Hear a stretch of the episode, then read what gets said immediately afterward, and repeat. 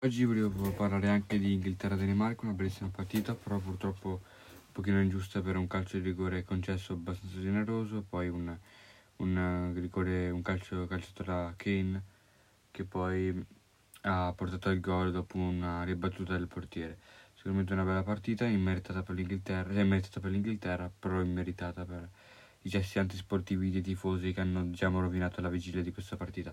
Grazie mille per l'ascolto, questo qui era solo un punto per appunto farlo capire, lo so che oggi c'è la finale, infatti stasera ne parlerò appunto. Grazie mille per l'ascolto e a presto.